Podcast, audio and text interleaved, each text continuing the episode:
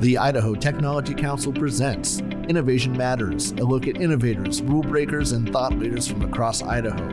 From our studios in beautiful downtown Boise, here is your host, the CEO and founder of the Idaho Technology Council, Jay Larson. This is Jay Larson, CEO of the Idaho Technology Council. Today, our guests are Paris Cole, CEO of TruckStop.com, Mayor Debbie Kling from the City of Nampa, uh, and West, our managing principal at Experis, as well as Geri Rackow, director of Eastern Idaho Public Health District. Uh, we're so honored to be able to have them with us, and we're going to start uh, right now with Paris Cole. Paris, thanks for joining us today. Yeah, thanks for having me, Jay. I really appreciate it. Yeah, this is uh, this has been kind of an, an interesting time for us. You, uh, you know, probably what's it been, Paris? Eight months ago, uh, thereabouts, when you when um, you had the big acquisition where the majority of the company of TruckStop.com was purchased by uh, an outside um, source, which now is, uh, you, you work for. And uh, what what's it like to be able to have what's what's the major changes that have taken place in your life ever since uh, Iconic has taken over and uh, now have you as a CEO that has bought 60% of the company?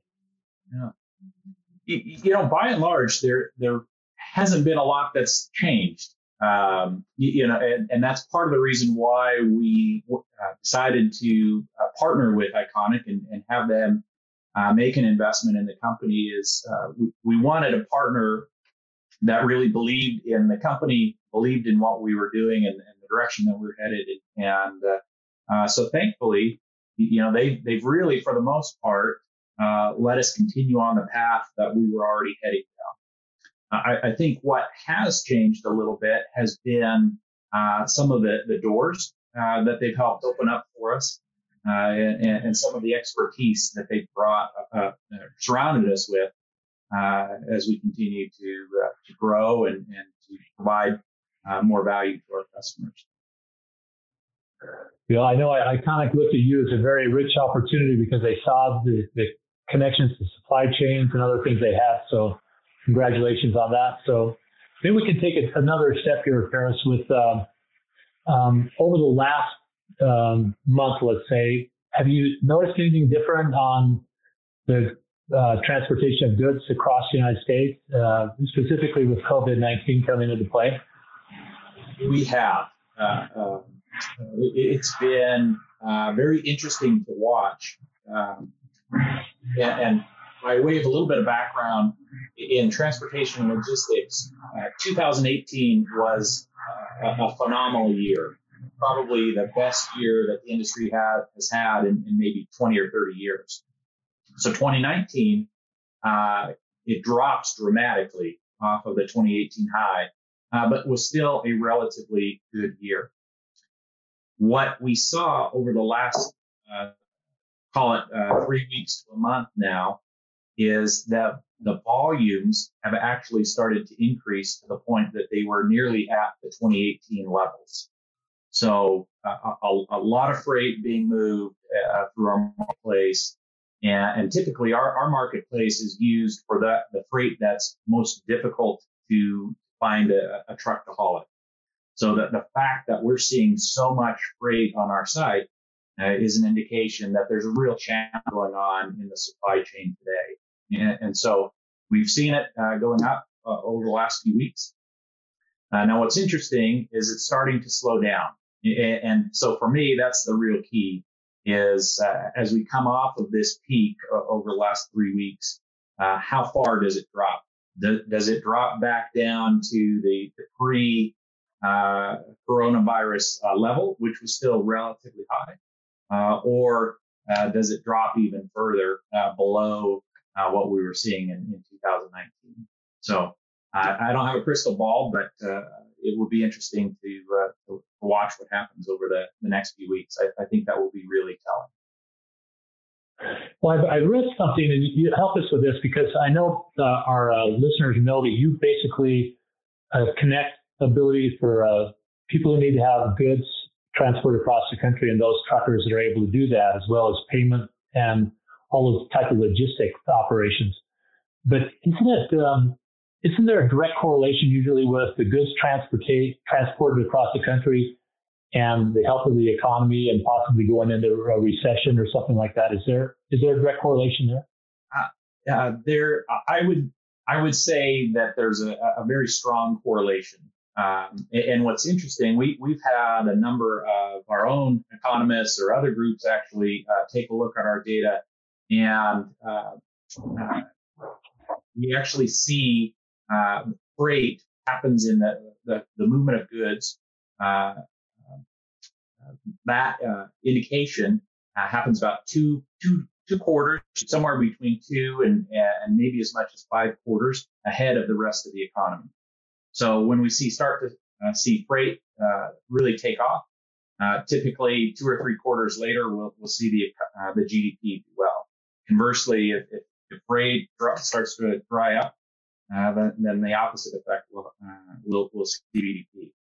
So that, that, that for me is the real interesting thing, uh, here over the next couple of weeks is what, what's going to happen, uh, once the shelter in place orders, um, uh, become rescinded and people start to go back uh, to work. you know, how soon will that be able to happen and, and what will happen with the freight? I think that will be pretty telling to, to what happens overall in the economy and, over the next few quarters. I see. So there's some lag that takes place there that uh, it's about a three month lag to start seeing. So we should see that maybe next quarter or something like that potentially, right? That's right. Yeah. Hmm. Um, I don't know if most people know this, but uh, I want you to know Paris is also the chair of the Idaho Technology Council, and as such, uh, I get the opportunity to work with Paris a lot. So thanks, Paris, for all the work you do to support the technology industry. So um, let's go on the next the next. Uh, so talk a little bit now about how uh, COVID nineteen. Um, obviously, it's, it's, it's had significant impact on what's taking place in our economy right now. How have you responded internally with this, and how's it impacted Truckstop.com? Yeah, uh, thankfully, um, we uh, we've been pretty well prepared for this. Uh, so we, we have about uh, 565 professionals in the company, and uh, uh the bulk of them, roughly about 400, uh, have laptops and, and have been working from home with, with some frequency.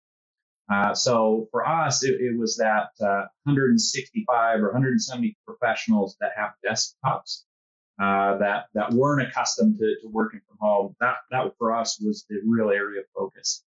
And uh, thankfully, be, because we have such a pretty large population of, of professionals working from home already in, in, some form or fashion, we were able to make that migration with our, our, our desktop uh, users and, and, get them uh, up and running pretty quickly. Uh, I, I, think from the time that we made the decision uh, to, to have everyone start working remotely to the time that we had 100% compliance uh, I think it was a matter of about five or six days.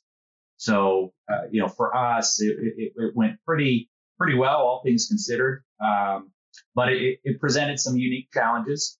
Uh, we have some of our, our professionals that work in pretty rural areas where internet connection isn't strong. So we, we had to cut, be a little creative on, on how we supported them.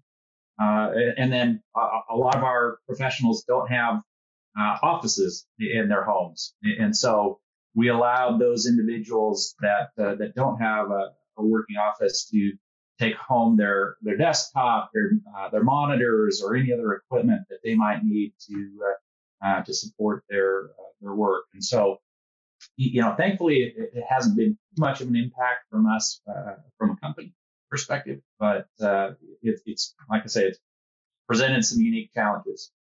Now, I will say there's. Well, I'm sure. Oh, I, I, will say there's. I, I, will say there's been some some pretty fun things come out of this. Uh, we use a number of different uh, technologies to stay in touch one with another.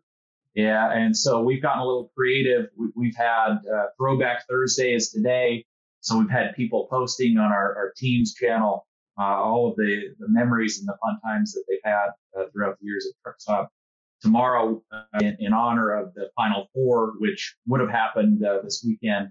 Uh, everyone's wearing their, their favorite college colors. And uh, so we're, we're, we're trying to make it fun and, and still stay engaged, uh, even though we're all uh, working.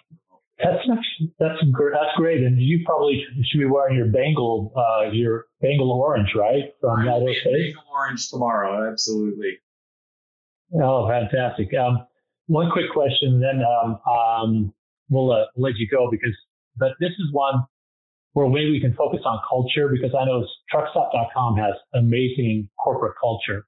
And you have said that um, uh, you want all of your employees to head home at the end of the day saying, I learned something, I helped others be successful, and I wanted it to, uh, and I worked to my fullest potential. Why is this type of employee culture so important to you? Uh, to me, it's it's the company. Uh, that that's how we are successful. If we have uh, great people and and we allow them to, to be great at, at, the company, and so uh, you know that that's how I see us providing value to our customers. yes, we're a technology company. Yes, we provide uh, software as a service to them, but really at the end of the day, it's it's all about our people and if they can be great, then we'll, we'll have a great company and, and we'll serve our, our, customers successfully. That's, that's fantastic. Uh, Paris, we're going to have you on occasionally as we keep these uh, innovation matters uh, rolling through. And uh, next one, we'll probably talk to you about the challenges of being a technology company in Idaho and what are the advantages. So we'll, we'll tee that up for the next time we talk. Does that sound good? Sounds great. Thank you so much, Jay. And, Appreciate it. Hey, thanks, Paris. Appreciate your time. So thank you. And uh, now we'll move over to Mayor Debbie Kling, the mayor of Nampa. Um, Debbie, thank you for joining us. And I'm sorry you might not be able to see me, but I've had trouble with my audio, so I had to call in. Um, so if you can't see me, you're probably um, fortunate at this point.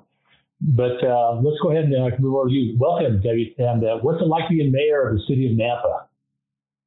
Well, first of all, I can see you well, so all is good, and I trust that you can hear okay. me fine. So, yes. you know what? It is great being mayor of Nampa. I love what I do. I uh, love serving the citizens of our community and the collaborations that we have across municipalities and across the state.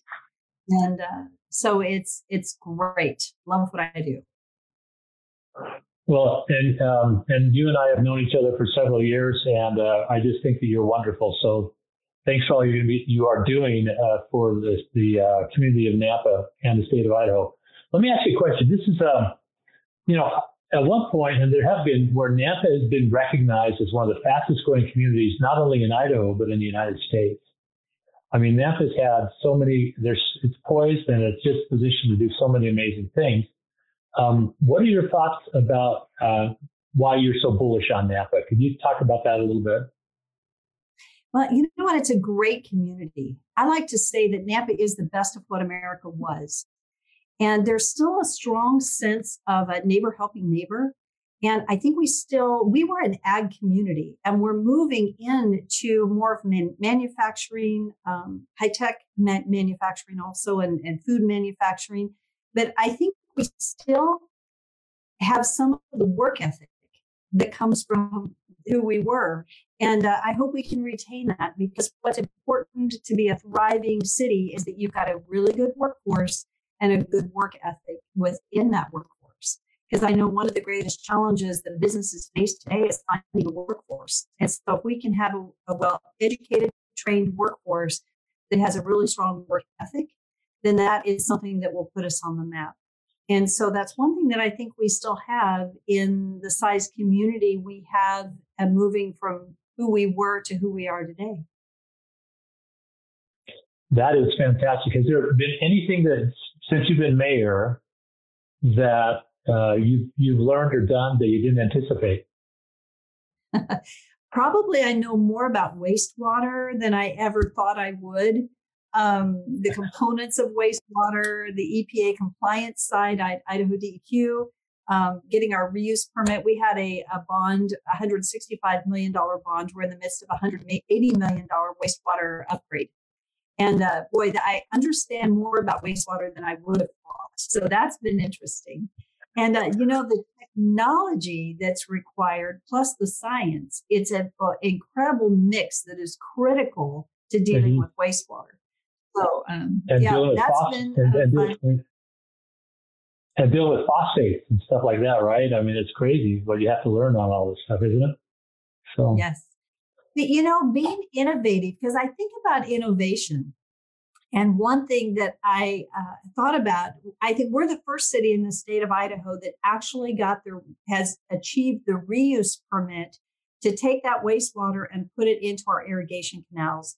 And we have pressurized irrigation within Nampa, so that water is now being used to irrigate our ground, which puts the water back in our own aquifer, and we get to use it as a city. Now, for some, they may go, "Ooh, that sounds terrible," but actually, it is Class A water that we actually could put into fire sprinkler systems in industry as we grow in the manufacturing realm. So uh, it's clean water. It's cleaner than any irrigation water you would find in the ditch. So um, yeah, so that's been fun to learn, and it's it's uh, important to be innovative as as we look at the city in different ways that we can be. Well, so Debbie, talk to us a little bit about um, this whole COVID nineteen thing. I know that this is probably just taken your whole. And this is kind of speaking of things that you didn't anticipate. This has probably taken your whole world and had you focus on on this whole issue over the last three weeks. Talk to us about uh, how this has impacted Nampa. Well, needless to say, you're absolutely right. It has totally turned our world upside down. You know, um, when I first came into office, we kind of joked and said we're like building a plane in flight because there were a lot of policies and procedures that we really needed to still create within the city. But today, if ever, we are building a plane in flight because both nationally at the state level and at the local level, we've been having to adjust our personnel policies, which I know that other people with businesses, uh, trying to understand the Family Care Leave Act, the emergency one, and how it's shifted for those businesses that are trying to understand. Um, and we were just talking about this a minute ago with Paris, um, having employees work from home.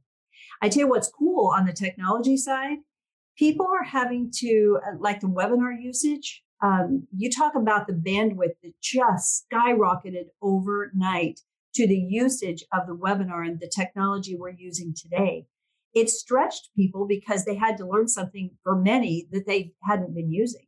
And so it's uh, it's been really good. I think there's a wonderful side of this extremely difficult, unfortunate place that we are and that is is that like robot delivery you probably saw that on the news where they're actually getting it done and delivering groceries via robot um, the digital world you know moving into that which is so critical um, it helps us really think about uh, some of the security issues right related to the technology and moving to fully digital in our communication so it has stretched us um, it brings out the best and worst in people and uh, that's been the interesting thing and as an elected official for me, it's, you know, you want to make the best decision you can with the information you have, but that information is changing every day.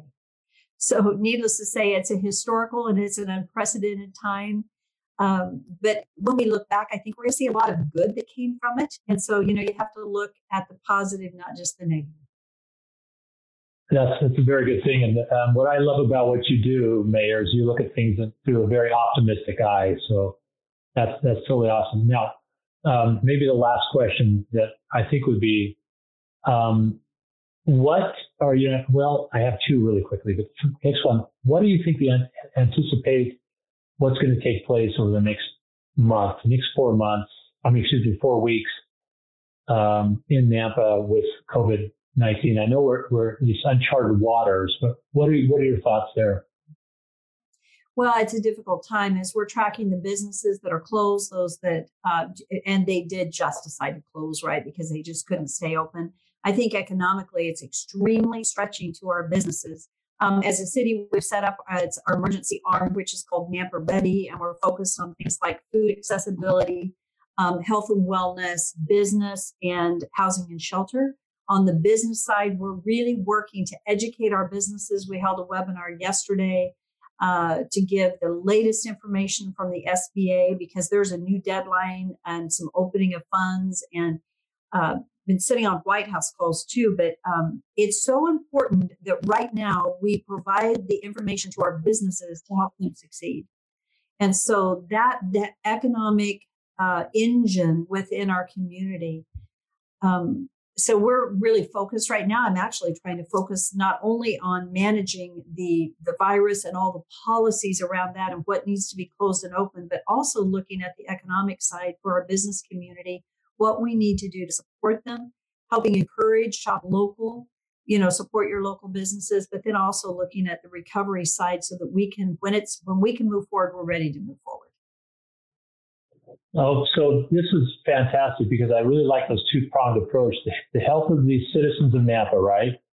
And then the economic prosperity of Nampa, because there's going to be a gap here that we're going to have to sit there. Because who would have anticipated that we would have come to it?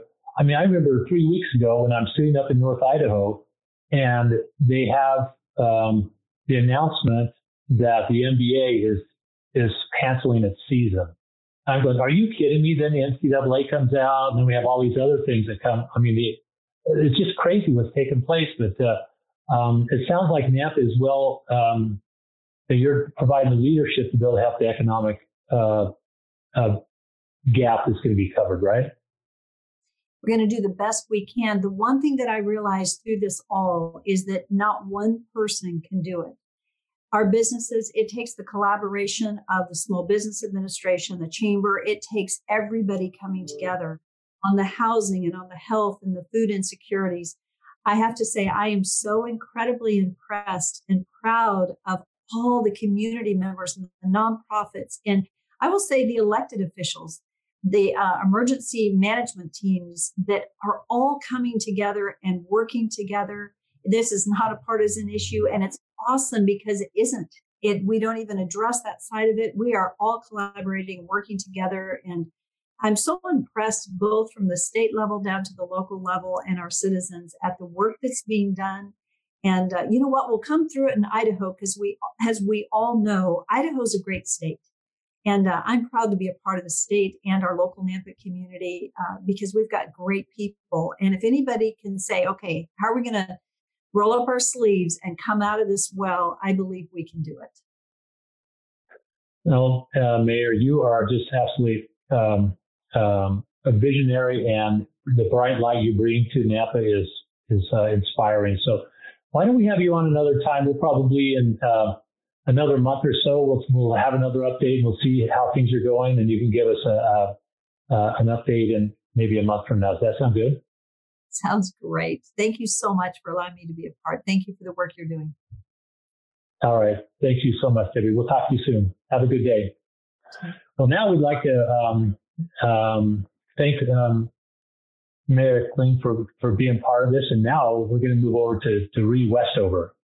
And Ree is the managing principal at Experis um, and is on, in Sun Valley right now, where, where the first community outbreak of the coronavirus was identified.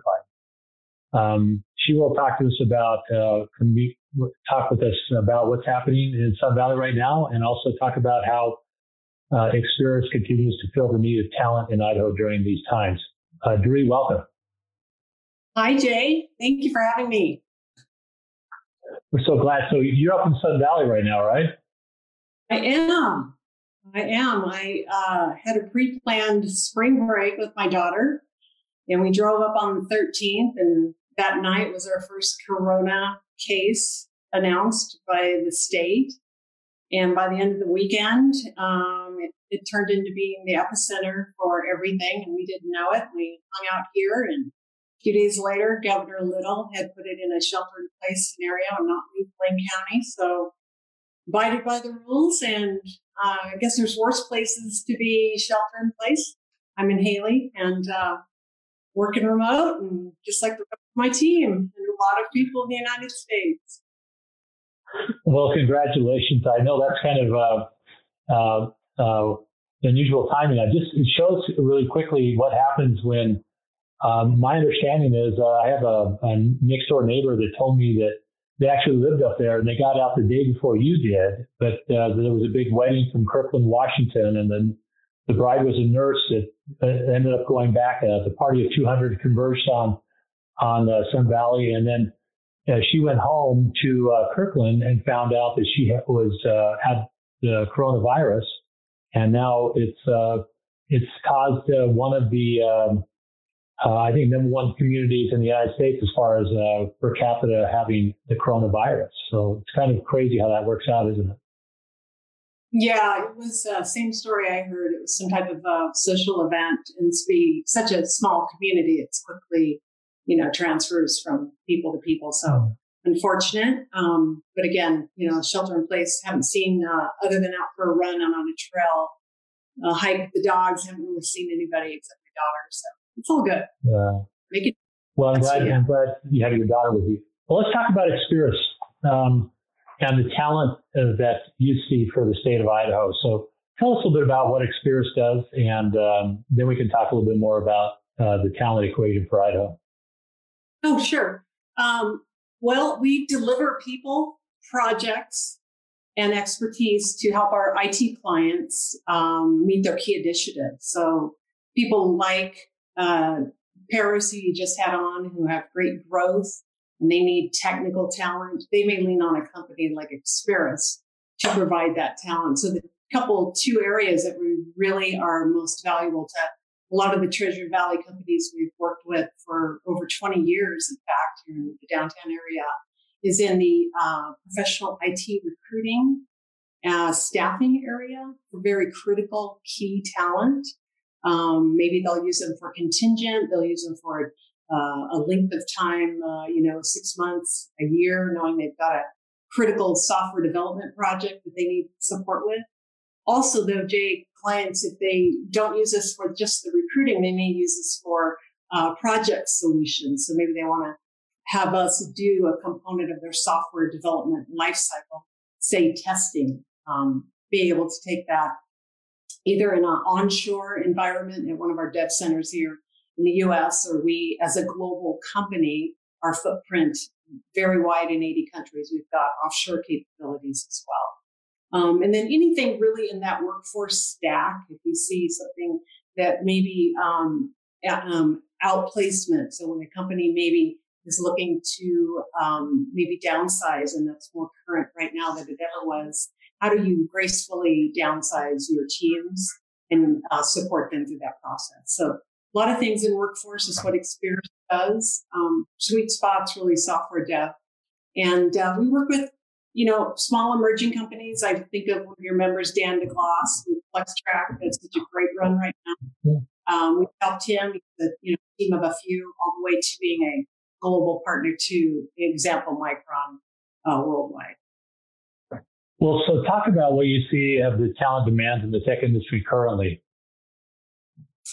Well, pre COVID 19, a thriving, as everybody knows. We had close to zero unemployment, um, jobs sitting open because there wasn't enough talent, candidate market, um, shift gears, uh, what a difference three weeks makes, um, unprecedented change. Um, we've got a really big recruiting, I'm sorry, uh, research engine, and this is the biggest workforce shift that we have seen since World War II. So you're seeing some industries be just critically affected, dramatically affected.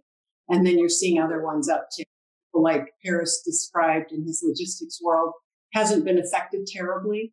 Um, we're seeing just, uh, you know, big adjustments, big pivots with, with other companies, um, trying to help them uh, find their way is what we've been able to do. So, Duree, if you're sitting there, talk about what industries. I mean, are the, the industries that are more related to possibly service uh, are the ones that are being impacted the most right now, or is that um, like yeah. hotels? Yeah.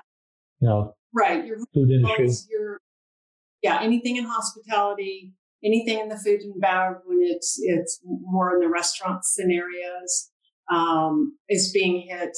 Um, you know, a lot of the retail where there's face to face retail is being hit. The areas where we're seeing a, uptick, of course, naturally, healthcare and anything related to healthcare, pharma, logistics, fintech, anything with e-commerce, online ordering. Um, you think about 83% of our United States has shifted to working from home remote, which three or four weeks ago that wasn't happening. Everybody's getting online. You know, the real winner is the internet here. It's, you know, sad to think what would be in our world now if we didn't have such robust, uh, you know, broadband and internet. We would be uh, in, in, a completely different space. Um, so we're seeing a lot of shift happening there. We've got uh, companies, and I manage, by the way, the Pacific Northwest, so some big cities, um, you know, Portland, Seattle, as well as, um, you know, Boise, Salt Lake. Um, we're seeing some companies move from uh, uh, a grocery company here that's headquartered, um, asking us to help them find 2,000 people. Um, a very large distribution center out of Seattle asking us to be part of that, find us 100,000 people. So, um, wow. you know, and then you see the, you know, the local company, Vacasa, that has dual headquarters here in Portland and, you know, unfortunately having to leave, let some people uh, off, but we're seeing our companies absorb some of those folks, which is great to see. Yeah. It is, it is a, the hospitality side, but then, um, it's interesting because you, you, take a look at everything on, uh, anything that has to do, like you were talking about, e-commerce, anything, those type of things are, and even, uh, I was talking with Albertsons. In fact, next week, uh, next two weeks, we'll have somebody from Albertsons on, uh, Andy Scoggin, and he's talking about how how large uh, their business has been up. I mean, it's been up uh, very significantly over the last three weeks. So, um, well, so last question for you, Duree. So here we have um, a tech industry that's been uh, really thriving, like you said, before three weeks. Um, and now we've got some uncertainty. What do you think the, the biggest things from a talent standpoint, if you were talking to, um, talk to the tech industry about that, what are the biggest things we need to focus on uh, as we bridge across this gap of what's happening with COVID 19? Well, I think there are some silver linings in a very, you know, dire environment that we're living right now. Um, we've got we've got the ability to uh, show that remote workers particularly in IT, can still remain very, very productive.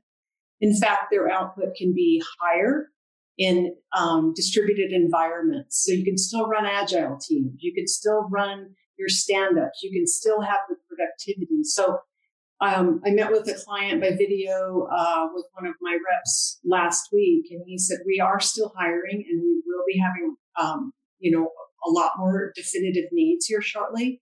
We want your help to do that. He said, what it's helped us do is the naysayers that remote workers, it doesn't work.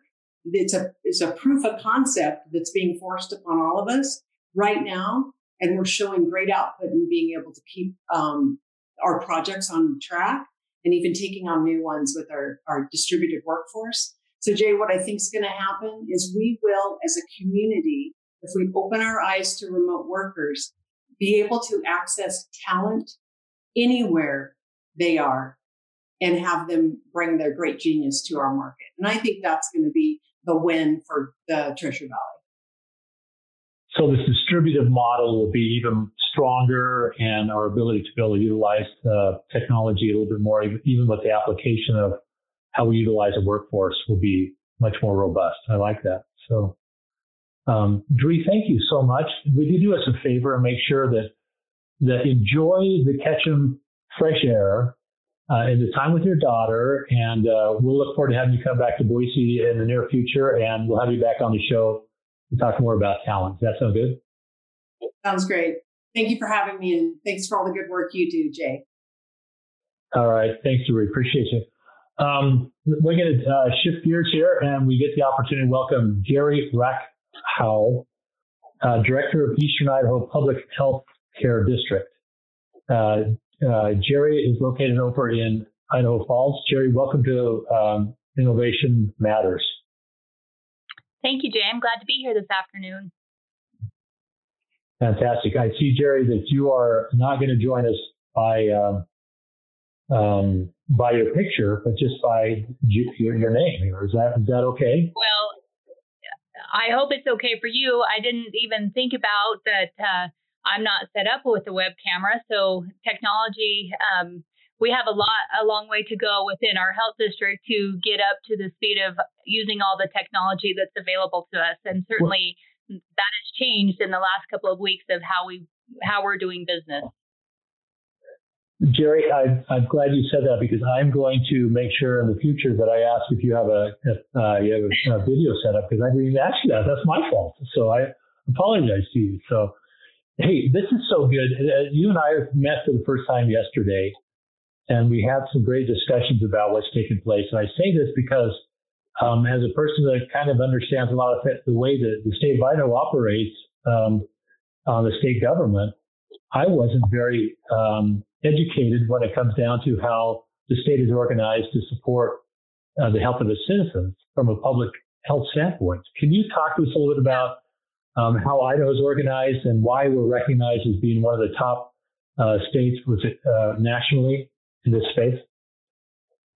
Yeah, you bet, Jay. And I would just share, first of all, that you're not alone for not being familiar with um, public health. And as I shared yesterday, a lot of the time when public health is doing their work, it's in the background and making sure everyone stays healthy. Um, but it's in times like this of this pandemic that the work that we do comes to the forefront.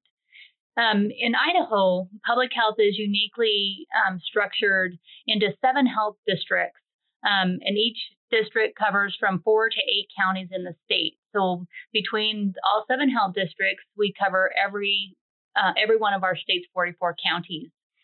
In my health district, we have eight counties, um, actually the largest geographic region covered in the state.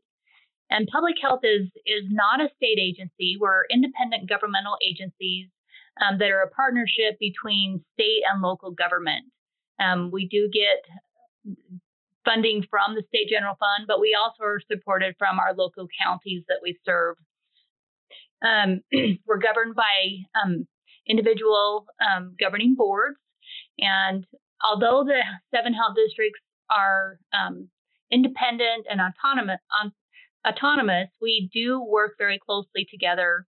Um, all seven health district directors meet regularly and try to coordinate the um, the services that we provide to be as consistent as possible across the state. So regardless where a resident lives in in Idaho, um, they can expect some consistent level of public health services not all states are organized like this, and you'll find some states that have hundreds of health health departments or city or county health departments.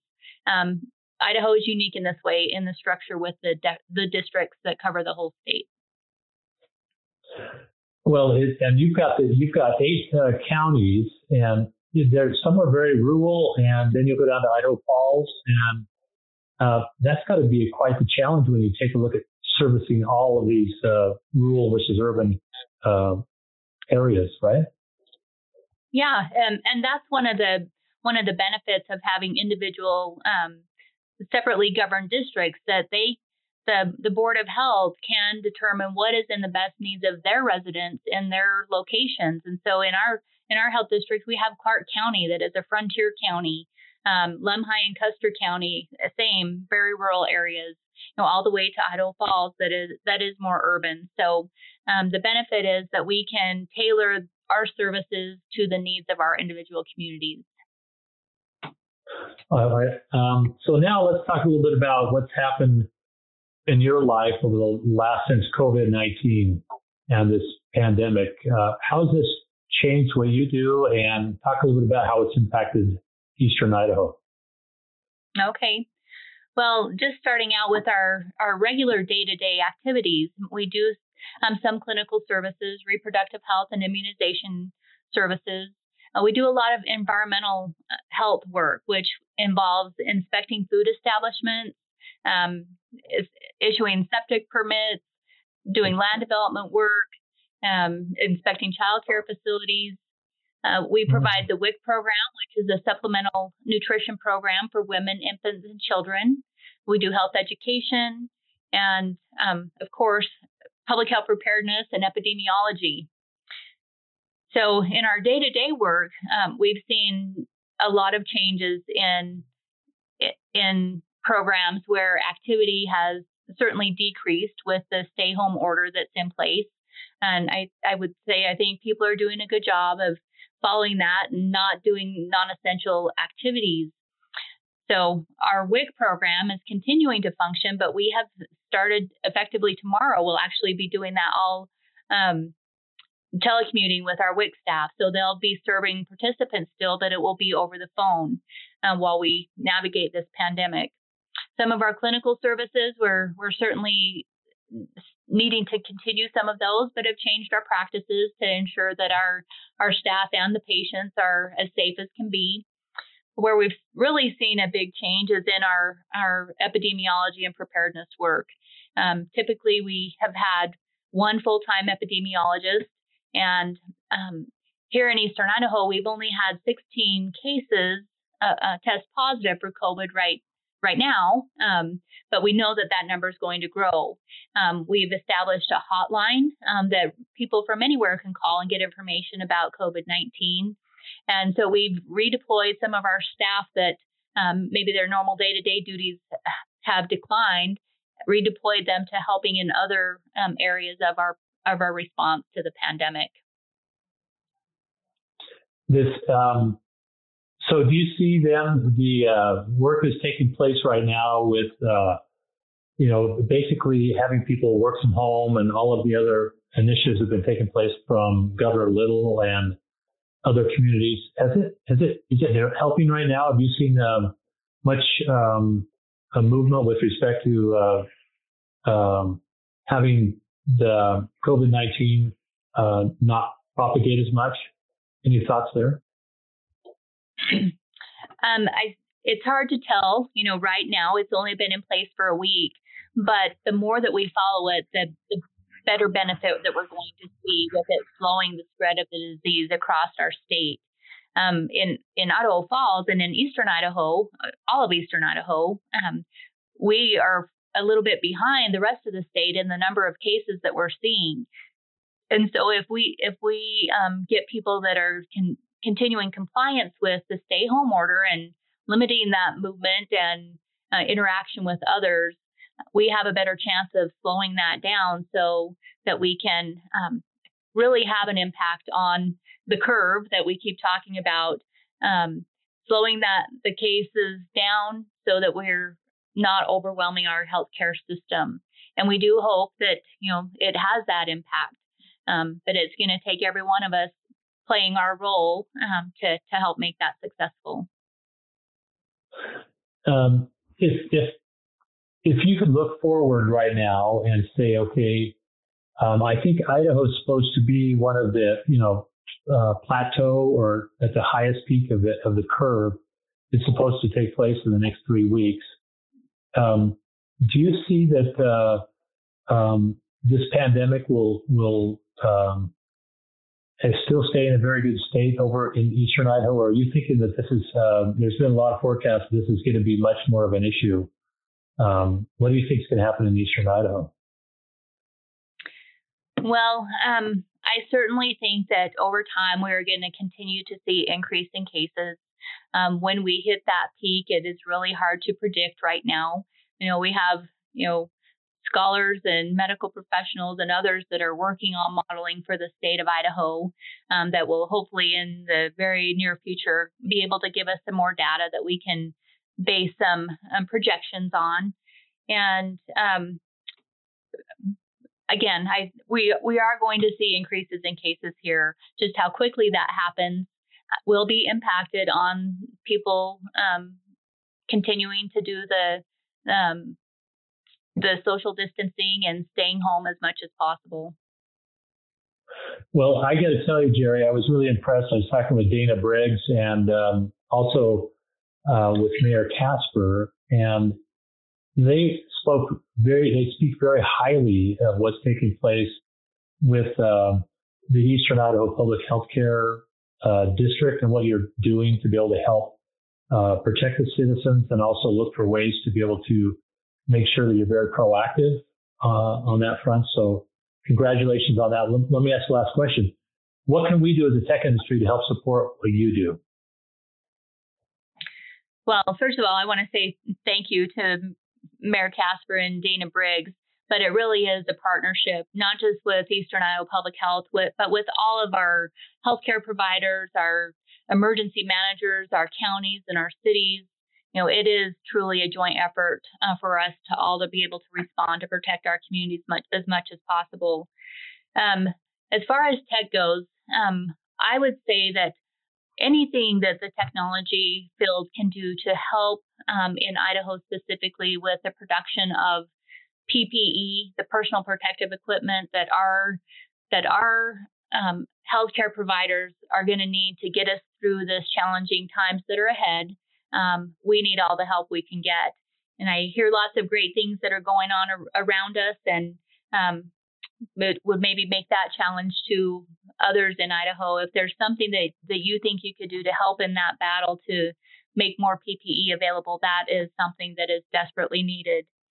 Um, you know, in my office, like I said, you know, we're we're not used to using a lot of technology to to do our daily services, but we're you know we're now doing some telehealth work, and I've never used Zoom more um, than I have in the last two weeks. So um, other other things I'm thinking are, are like apps that could help um, be able to have communication with people, you know, similar to Alert Sense, that we can provide emergency messaging to people within our communities um, as we look at preparedness efforts. So, those are just a few of the things that come to my mind. No, thank you for that. Alert Sense is a uh, Vaughn Hanson with Alert Sense has been a big uh, part of the Idaho Technology Council. He's our just uh, came off as, as, our chair, and uh, we are pleased that uh, you're utilizing that technology and even referenced it. So that's totally awesome. Um, and we'll look for ways that we can help support you. We've got a technology quick response force that we're working with right now to be able to see what we can do to help you and assist you in any any way. So, Geri, thank you so much. We really appreciate all that you do and uh, for enlightening us and informing us more about what uh, these health uh, public health districts do throughout the state. Have a great day, will you? Okay. Thank you so much. You do the same. Thanks, Geri. Um, all right, so um, uh, we hope you uh, join us next week when we hear from Mark Wilden, who's the CIO at Idaho Central Credit Union, and Mark, and also Mayor Rebecca Casper will give us even more insight of what uh, Geri was talking about, um, as she is the mayor of Idaho Falls, and we'll also hear from a member of our federal delegation. Um, thanks to Paris uh, Mayor Debbie, Duree, and Geri for being wonderful guests on Innovation Matters. This is Jay Larson with the Idaho Technology Council, keeping you connected with industry and government because in Idaho, innovation matters. Be safe and keep innovating. Innovation Matters is a production of the Idaho Technology Council. For membership information and to get involved, visit our website at idahotechcouncil.org. Thanks for listening and helping us transform Idaho's future together.